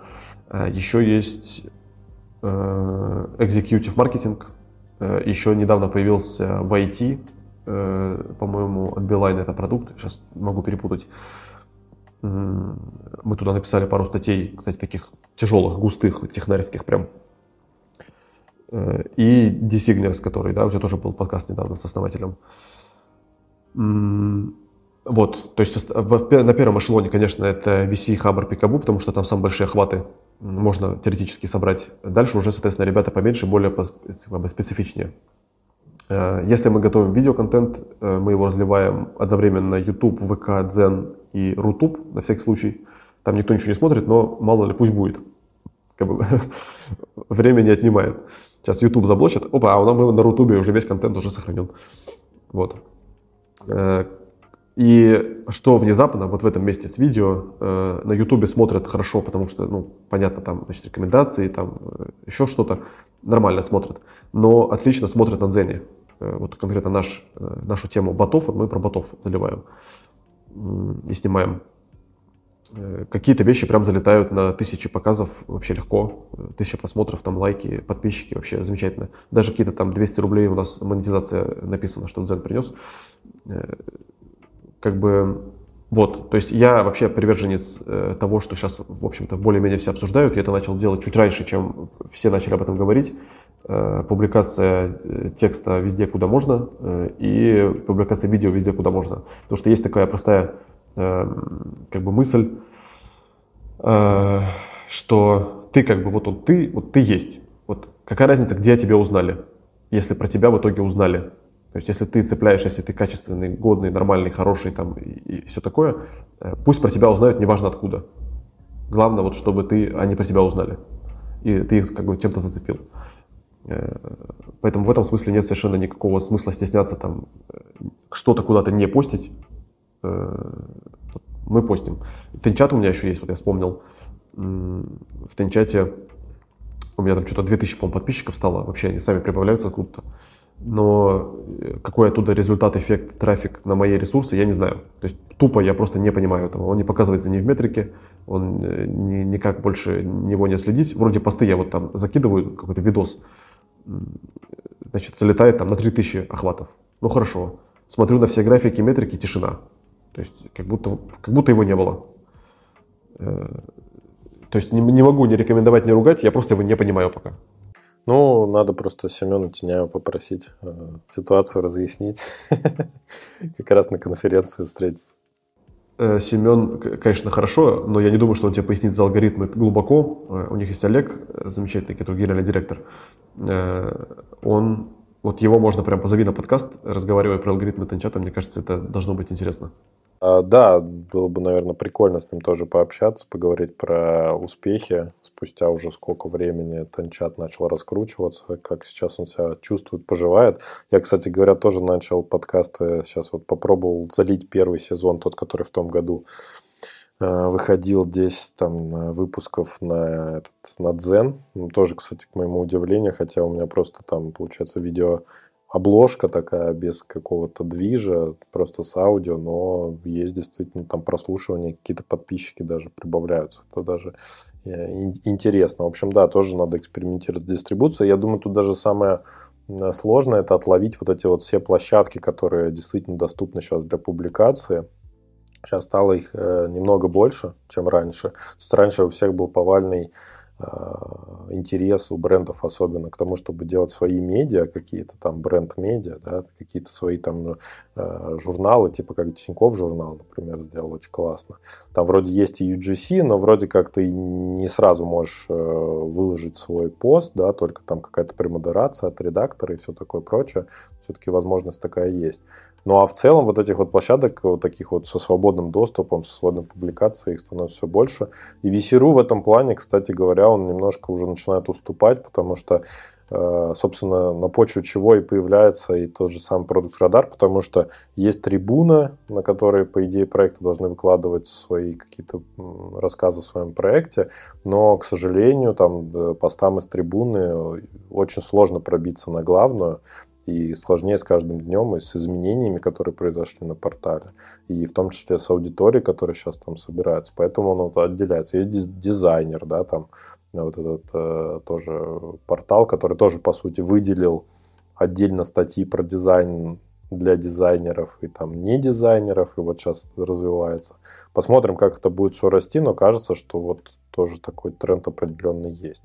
Слушай, про медиа, вот э, ты прав, я здесь чуть-чуть добавлю. Э, очень один из ярких примеров вот этих брендов медиа это унитология журнал. Они неплохо работают с авторами, кстати. Э, я туда все хочу попасть, но пока что-то не получилось. Хотя я там знаю даже, с кем можно поговорить об этом. Еще, опять же, вот вроде, казалось бы, снисходящий тренд на появление своих бренд-медиа у брендов, но с другой стороны, э, Лебедев запускает свой журналус, это тоже бренд-медиа и тоже для дизайнеров. То есть э, не про UGC, да, это такой, такой новостник скорее, да, вот в этом смысле они э, конкуренцию составляют Designers площадке, но как бы с разными посылами. Вот мне сейчас интересно смотреть, какие у кого как бы показатели, результаты, как они будут себя чувствовать через там год еще. Мне очень интересно будет посмотреть. Вот, и тогда ты прав, есть некий тренд на UGC, их действительно появляется больше, мне это даже нравится. А вот с чего начать работу на вот этих разных площадках? Есть какой-то рецепт, который у тебя сложился в голове? С производства контента. То есть, если у тебя нету производства контента, надо начать его производить. А если у тебя оно уже есть, Э, это производство, но, скажем, плоховато э, этот контент разлетается, конечно, просто ты начинаешь тупо э, регистрируешь правильно, хорошо, красиво аккаунты по порядку на площадках. Можно на всех сразу, но по порядку, главное, чтобы не запутаться. И начинаешь этот процесс строить. Вот у меня есть, опять же, девочка, которая занимается тупо, ну не тупо, ладно, постоянно ресайзом, рерайтом вот этого всего контента на все площадки. То есть у нас еще есть Э, ну, статья выходит, она ее там режет, э, переделывает и в другие места пуляет. Но, допустим, мы сейчас пока не делаем видео. Выходит у нас какой-то кейс, видеокейс. Мы хотим его еще делать, э, расшифровку, перевод в текст, но пока просто не хватает ни ее, ни моего, ничего времени, чтобы этим заниматься. Э, как это устроено, да не знаю, да просто вот нету производства контента, делай производство контента. Есть контент, э, делай по порядку на площадке. Какие более-менее интересные там. Для разных бизнесов разные эти могут быть зоны интересов. Тут я универсального совета не дам. Просто, как бы, наверное, самое универсальное, открывайте VC, э, открывайте вашу статью какую-нибудь старую, которую вы давным-давно писали, и смотрите, подходит ли она на VC. Потому что не весь контент подходит все-таки на VC. Э, если подходит более-менее по посылу, почему э, нанимаете кого-то, мальчика, девочку, он это причесывает, э, пуляете, смотрите на VC. Дальше повторять N раз до результата. То есть каждый раз что-то меняя, экспериментируя, пробуя заново. А покорили VC, все, отлично. Открываем Хабр, также точно ставим вопрос. Подходит статья на Хабр, не подходит. Э, также точно пуляем, ставим там отложено и так далее, э, готовим, рерайтим. И таких площадок, вот все, что мы сейчас перечислили, выписываем, наш слушатель, значит, выписывает, да, столбик, э, и таким образом идет. Можно под это кого-то нанимать, можно самому, если есть желание, силы и время. То есть, ну, как-то какая-то система, мне кажется, это сильно индивидуально. Вот я нанял себе людей, кто, мы с ними посидели, поговорили, они этим занимаются. У кого-то, может, другие способности, другие амбиции. То есть тут как-то даже мне сложновато еще что-то говорить. Ты имеешь в виду про производство самого контента. То есть ты нашел людей, которые тебе помогают производить контент. Что они делают? Они пишут тебе сценарий какой-то, ты по нему, соответственно, снимаешь видос или там превращаешь его в статью, или ты вообще ничего там не касаешься, или наоборот, ты пишешь этот вот черновик, и они его доводят до какого-то э, результата. Э, я понял, здесь э, главный производитель контента это все-таки я в компании у нас. Никогда пока по-другому не случилось. Э, дальше остальные коллеги, они занимаются дистрибуцией, либо доведением его до выхода. То есть я произвел, допустим, статью написал, то есть действительно какой-то черновик, может быть где-то грубоватый, там без запятых или еще как, ну, то есть такой черновик. Дальше я могу отдать его коллегам, кто его доведет до публикации на VC, вплоть до, то есть в черновик на VC положит и хорошую, готовую, причесанную, классную статью. Я, допустим, могу открыть, пробежать глазами, все, вроде там ничего, значит, не, не угробили, не испортили и так далее. И нажимаю кнопку «Публиковать». Вот на VC всегда я публикую. Кнопка, эта мышка моя нажимает на кнопку «Публиковать». Э, на других площадках, если на VC это взлетает нормально, все хорошо, э, на остальных площадках я, как правило, не касаюсь э, глубоко, не перечитываю каждую статью на Пикабу, на Хабр и так далее. Это сделают сами мои коллеги. Потому что я Э, часто даю вводные, типа, давай вот это поменяем вот так, вот тут абзацы вот так. То есть у меня есть, я как бы, так как я автор, у меня есть некое авторское видение, я самый, типа, крутой, значит, маркетолог из своего болота маркетологов, поэтому я некие такие указания даю, советы. Я честно об этом думал, что если у меня не было бы таких знаний маркетинга, да? То есть как бы я строил это все. И ответа у меня нету. Я не знаю, как бы я это строил. Я бы пошел э, к условному, говорю, там, там Паше Малянову, да, и спросил бы, как его, э, как строить там консультация за 20 тысяч рублей, сколько она у там стоит, не знаю. Э, или, не знаю, кому-то еще там спросил бы просто буквально, как мне это сделать с моими реалиями. И конкретно бы разбирал конкретный случай. Окей, понял тебя. Спасибо тебе тогда за эти советы. Давай вот перейдем к такому интересному вопросу, как ошибки который ты совершал за время предпринимательства. Ну, то, что мы знаем то, что на самом деле ошибки это лучший друг предпринимателя. то, что без них невозможно ничего построить. В принципе, человек, который ничего не делает, он, собственно, не ошибается. Но, может быть, есть такая вот какая-то ошибка, которую ты хотел бы поделиться со слушателями, чтобы они ее в будущем не допустили. Ты уже как предприниматель, который долгое время не только там бизнесы запускал, но и вот такие продуктовые бизнесы делал. Самое, наверное, частое или одна из самых частых э, вещей вообще у таких старт, э, у любых стартаперов э, это ударить гипотезу раньше, чем появился продукт. Мы все-таки пошли по пути, когда все равно сделали хоть какой-то продукт, потратили сколько-то денег, то есть это было не 0 рублей, конечно, это не миллионы были, да, это поменьше, ну, там, небольш... понятная сумма небольшая. Э, но, тем не менее, мы вложили деньги в продукт э, и пошли его после этого только стучать об аудиторию. И больше скажу, я это как бы не то, что к стыду признаваться, э, я до того, как начался продукт, мы, у меня был человек, кто, кому я сказал написать документацию, то есть описать в конфлюенсе, сесть, родить доку по продукту из того, что я как бы себе там где-то нафантазировал. И я на это вот тоже потратил деньги. То есть зарплата этого человека платилась, и эм, он эту документацию сделал. Это, наверное, была самая такая непонятная в итоге через время движуха. Даже лучше бы я просто продукт создал и потом бы пошел его бить об аудиторию, чем начал с документации. Я вот почему-то начал оттуда, вот с этого шага. Может быть, это здесь на мне сказался как раз этот опыт разработки под заказ клиентам, что мы все практически начинаем там с предпроекта, с документации, с ТЗ, там, с чего-то еще. Остальное, на мой взгляд, уже такое более мелкое и сложно, э, сложно что-то говорить еще. Потому что на каждом этапе у нас каждый пивот, каждый там чего-то эм, такой вот как бы поворот, э, он сопровождался все-таки некоторыми эмоциями, факапами там, и прочим. Очень сложно вытаскивать что-то более универсальное, более интересное для других, э, кроме как вот этот э, стартовый шаг. Бейте об аудиторию идею, прежде чем ее реализовывать. Ну, кстати говоря, да, я с тобой согласен. А в чем вот ты сейчас отмечаешь свое какое-то слабое место, в котором хочешь прокачаться? А, свое слабое место а, у меня, знаешь, есть у нас в России э, считается, что очень низкая производительность труда. То есть люди очень много работают, и очень все это бесполезно. То есть э, низкое КПД. Э, я, казалось бы, весь такой, значит, рациональный, продуктивный и так далее, мне почему-то кажется, что у меня тоже низкий КПД. Э, не знаю, может быть, я ошибаюсь, но мне хочется поднимать свое вот это КПД не на уровне того, чтобы 25 часов в сутки работать, я уже и так работаю 26 часов. Э, мне хочется скорее эм, ну, как-то быстрее, что ли, расти. То есть из текущего уровня, я сейчас говорю, что у меня с компании растут, э, там сотрудников количество увеличивается, увеличивается там всего количество. Хочется Ну, или продуктивность как руководителя, или продуктивность как маркетолога. То есть какую-то вот такую продуктивность, которую я даже объяснить не могу. Хочется вот это свое КПД, вот эту тягу свою поднимать.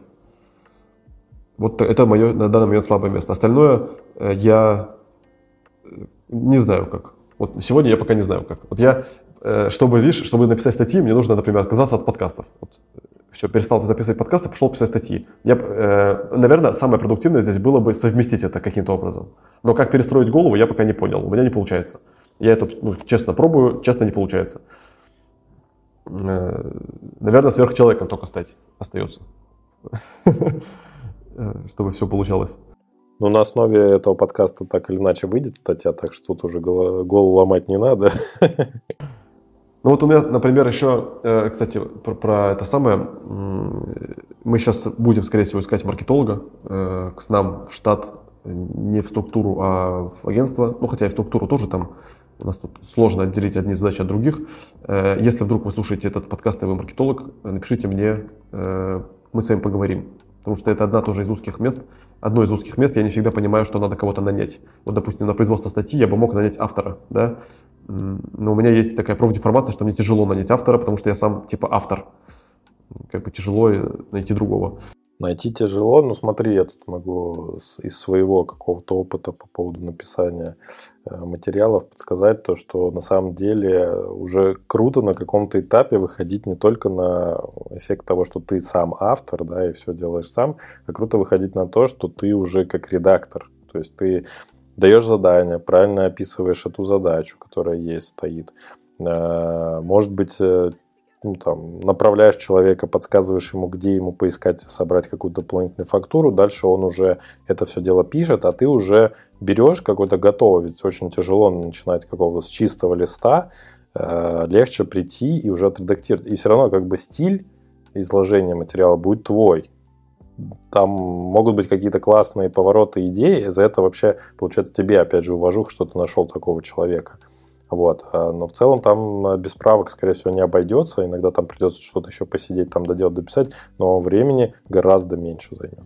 Ну вот у меня есть один автор, но он тоже ограничен, как бы, да, он же не может все писать, все, что я хочу. Мне, получается, надо еще там пять авторов нанять, чтобы они за мной успевали, за моим потоком Посмотри, кстати, Всего. не в сторону тех, кто пишет статьи, а тех, кто пишет сценарий, например, для YouTube роликов. Э, мы, кстати, с таким человеком общались как-то, но я тебя понял, я подумаю в эту сторону. Ну, они даже иногда живее и интереснее пишут, чем люди, которые пишут статьи. По своему опыту могу сказать. А, Жень, я вот спрашиваю у всех своих гостей насчет э, какой-то книги, статьи, видео или вообще какого-то, не знаю, материала, да, с которым слушатели могут тоже ознакомиться. А, что за последнее время тебя как-то там сильно вдохновило или какую-то мысль классную родило в твоей голове? Что ты можешь такое посоветовать? Я, да, э, я не, не читаю особо практически материалов чужих, ну, то есть очень мало именно книг, каких-то да, там сильных больших видосов. То есть я в основном читаю статьи и такие смотрю там более-менее короткие значит, видео. Книги очень редко читаю. А, могу посоветовать э, мою статью про стратегию, посмотреть, э, почитать ее, просто даже пробежаться, что бывает стратегия в компаниях, да, что ее можно строить, как ее делать. То есть это считаю интересным чтивом, просто, просто потому что. И есть еще интересный материал за последнее время. Э, я, кстати, не читал эту книгу, но уже рекомендую. Мне кажется, она очень хорошая. Она у меня куплена, лежит. Я сейчас ее вот прям хочу каждый день сесть почитать. Э, это книга Светланы Берегулиной э, «Системный IT-маркетинг» она называется. Если у вас есть такой как бы, вопрос про системный IT-маркетинг, прям, наверное, открывайте, читайте. Светлана очень крутой специалист именно в этой нише. Э, я думаю, что она написала хороший материал. Просто, честно, я пока его не открывал. Я уже начал читать. Э, да, класс. Мне нравится вступление, мне уже нравится. Там я пока тоже недалеко ушел, где-то процентов 15, наверное, книжки прочитал. Каждый день по 15 минут читаю, потому что тоже сложно себя заставить потреблять контент. Когда ты превращаешься в человека, который производит контент, то тебе нужно как-то, не знаю, заставлять себя иногда потреблять какой-то другой контент. Но без этого каких-то мыслей не будет. Вот. А начало вступления мне уже нравится. Прикольно, что ты меня понимаешь в этом смысле, что... ну, или я тебя понимаю, да, кто здесь кого понимает. Э, вот это вот, если ты производишь, действительно тяжело потреблять. Да. Да, вот.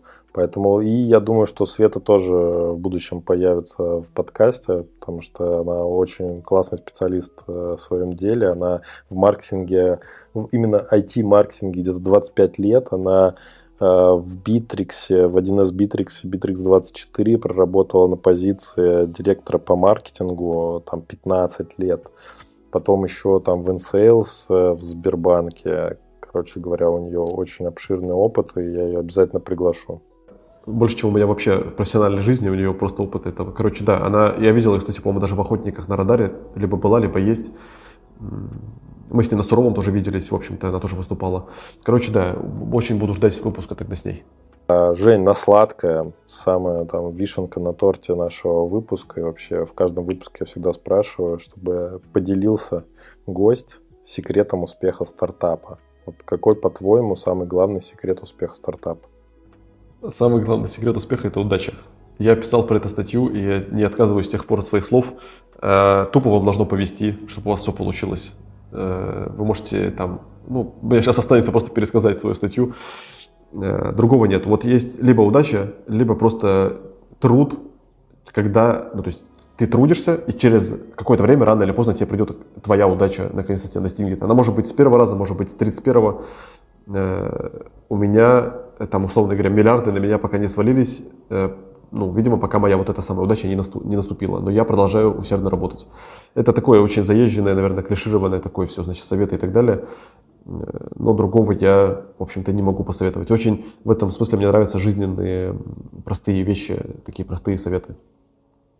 Ну, то есть без заумных вещей каких-то.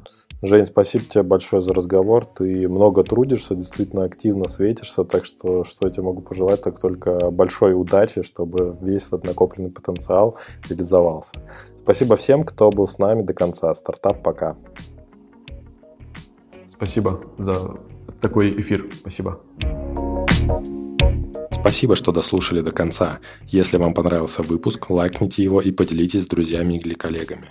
Это будет лучшей наградой для автора, и новые эпизоды стартап-секретов не заставят себя ждать.